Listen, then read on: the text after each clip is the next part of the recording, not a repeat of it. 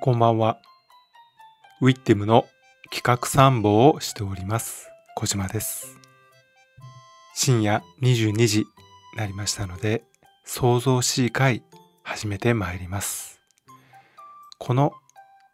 ポッドキャストでは、私が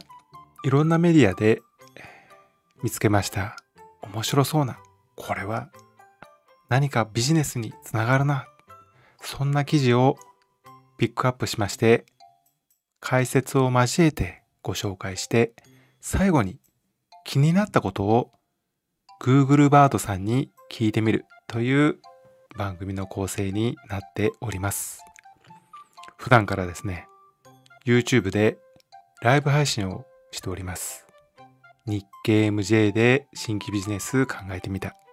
あるいは知財を使って新しいビジネスをプレゼンするという知財時間というライブ配信も行っております。ぜひ新規事業、新商品、新サービス、何かひらめきたい、何か情報、ネタが欲しい、そういう方は聞いてください。アイデアの破壊力で今を変えるをテーマに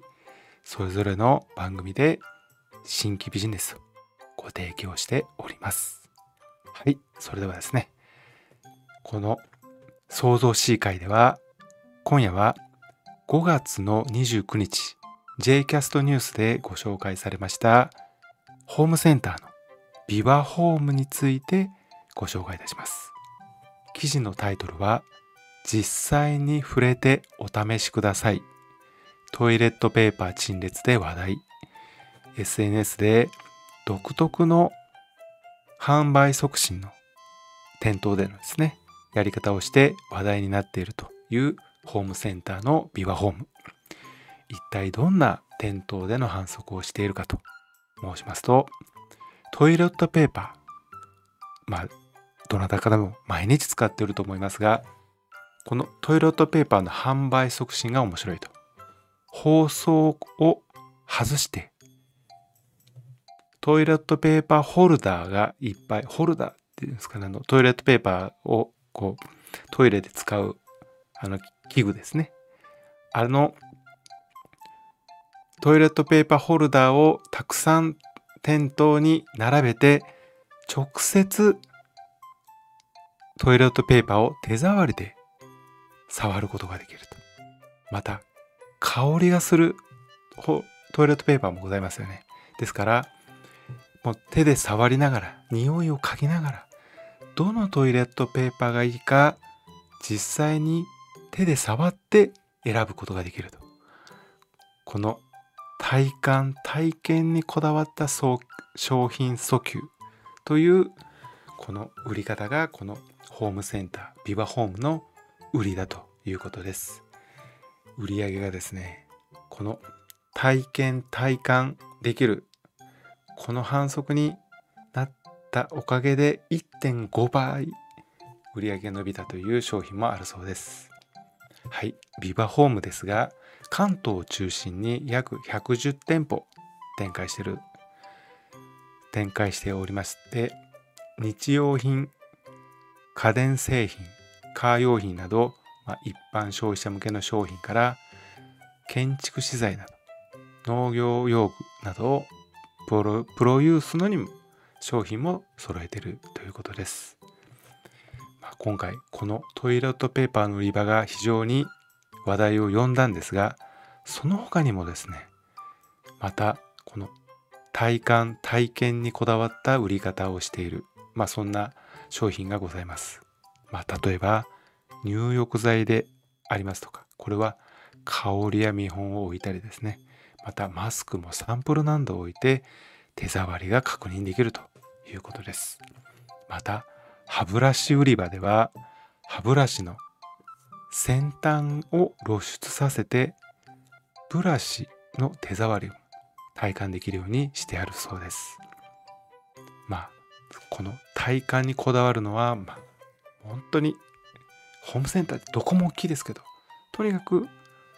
店舗面積が大きくて品揃えが豊富というところがまたビバホームの売りになっております。お店の方はこんなことをおっしゃっておられます。弊社では商品を多く持っています。例えばドラッグストアやスーパーであればトイレットペーパーは23種類しか置いてないかと思います。弊社の場合4つ5つといろいろな種類があります。トイレットペーパーですと衛生品衛生用品なので当然パッケージングされていますが違いがお客様には分かりづらいので基本的に安い方に流れてしまいます。ここ非常に重要です。要はお客様が判断する材料がパッケージに収められているともう値段でしかない。それこそパッケージに書かれてた宣伝文句を見ながら、まあ、商品名も見ながら買うんですけど、まあ、大方の消費者はあまり信用してないと。ですからな並んであれば安い方に安い方に逃げていくと。だから商品が良さが体感できればこう値段良いものに値段が釣り合う価値が分かってくれれば高い方でも買ってくれるということでこういう売り場にしたそうです。まあ、このトイレットペーパー、まあ、SNS で話題ではありますが、まあ、古くからやっていますとお客様には分かりやすくて良いとそういう評判も上々だということです。幸運期の体験の売り場のために売り場に畑を作った際は1.5倍も売り上げが伸びたそうです。いやー素晴らしいですね。この知恵と工夫具体的なアイデアはどうして生み出しているのですかという取材に対して違いがわかるように体感できるように来店いただいた方に楽しく買い物していただくというのがお店の方針だそうです。ですから売り場担当者のボトムアップと本社主導のトップダウンによるアイデアがあるそうなんですが大方現場での裁量がかなりある会社ですのでボトムアップ売り場担当者のボトムアップが多いということです。こういう会社がですねどんな状況でもたとえコロナでも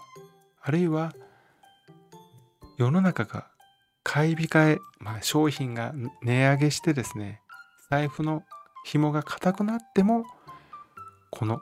体験体感ができるお店というのは非常にですねお客様の信頼も厚くなりますし売り上げも大きくは崩れないですというのもファンができますからね。いやビバホーム関東に110店舗あるそうなんですけどぜひ東海地区にも出店してほしいな。というよりもですね東海地区のホームセンターあるいはドラッグストアでもいいです。やっぱりお店で体感できる。もう安ささえ狙えば Amazon でも買えます。ネットでもセールスいっぱいやってあります。そこで買えるんですよね。ですけど実際に触って比べたらああやっぱり高い方がいいなと。だってトイレットペーパーなんかたかが知れてますからね。値段の差は。ですから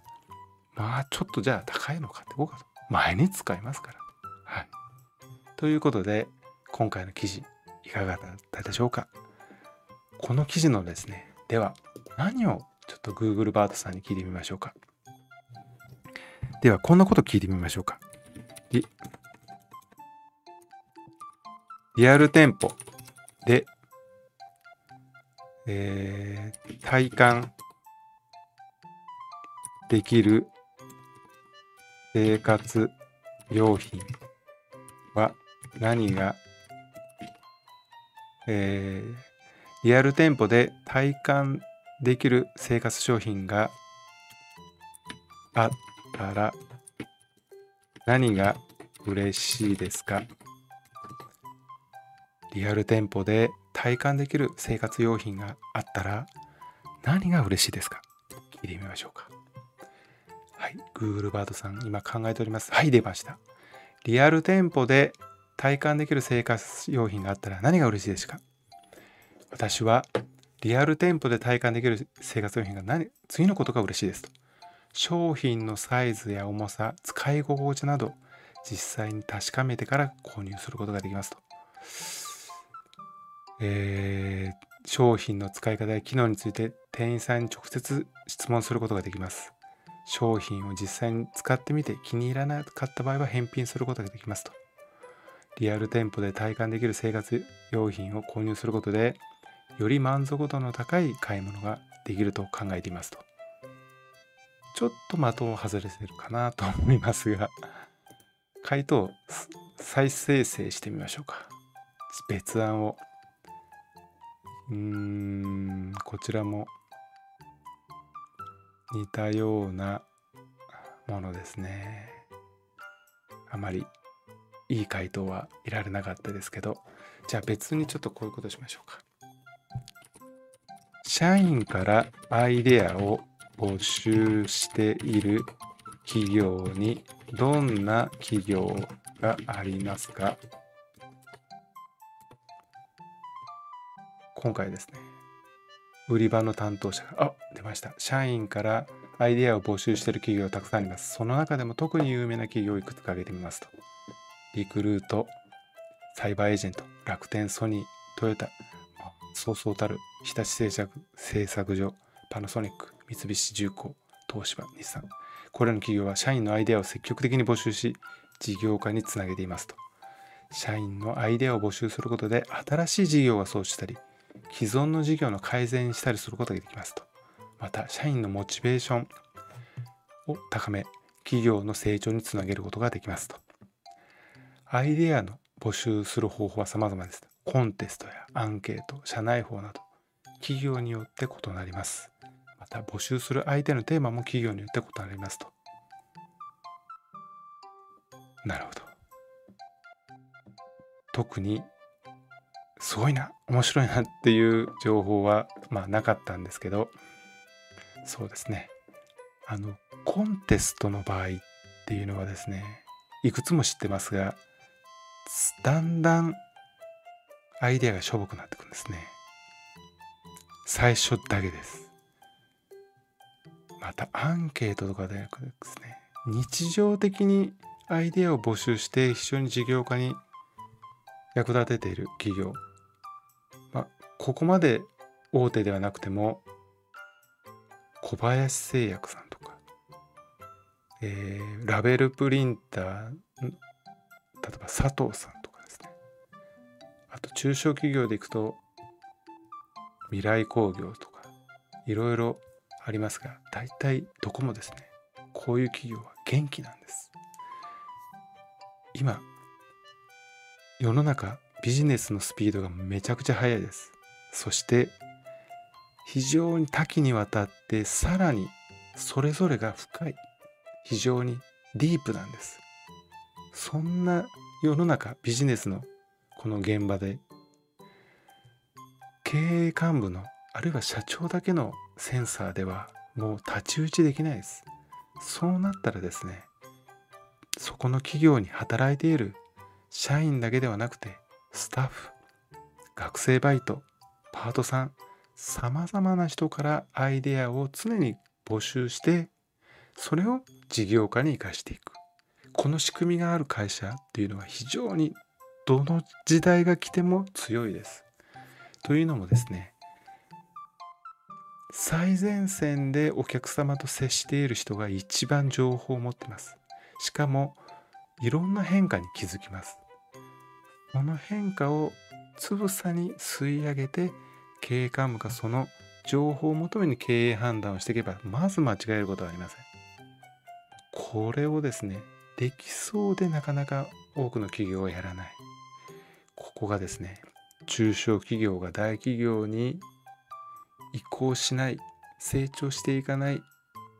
大きな壁ではないかなと私は思っております。どうしても中小企業も零細企業も企業規模が小さくなればなるほどですね。なかなか社長や幹部はその働いている方のですね意見を聞かなくなるんですよ。これはこういう非常によく経験しておりますので。まさに企業を大きくしたければ働いている人の意見をつぶさに聞いてそれを事業に生かす。が非常に重要だと思います。今回はビバホームの事例を挙げましていかに現場からアイデアを吸い上げてそれを実際に事業化していく商品化していくサービス化していくことが重要かということをお話しいたしました。これでですね最も成功しているのがあそこのホームセンターです。忘れてしまいました。ではまたお耳にかかりましょう。バイバイ。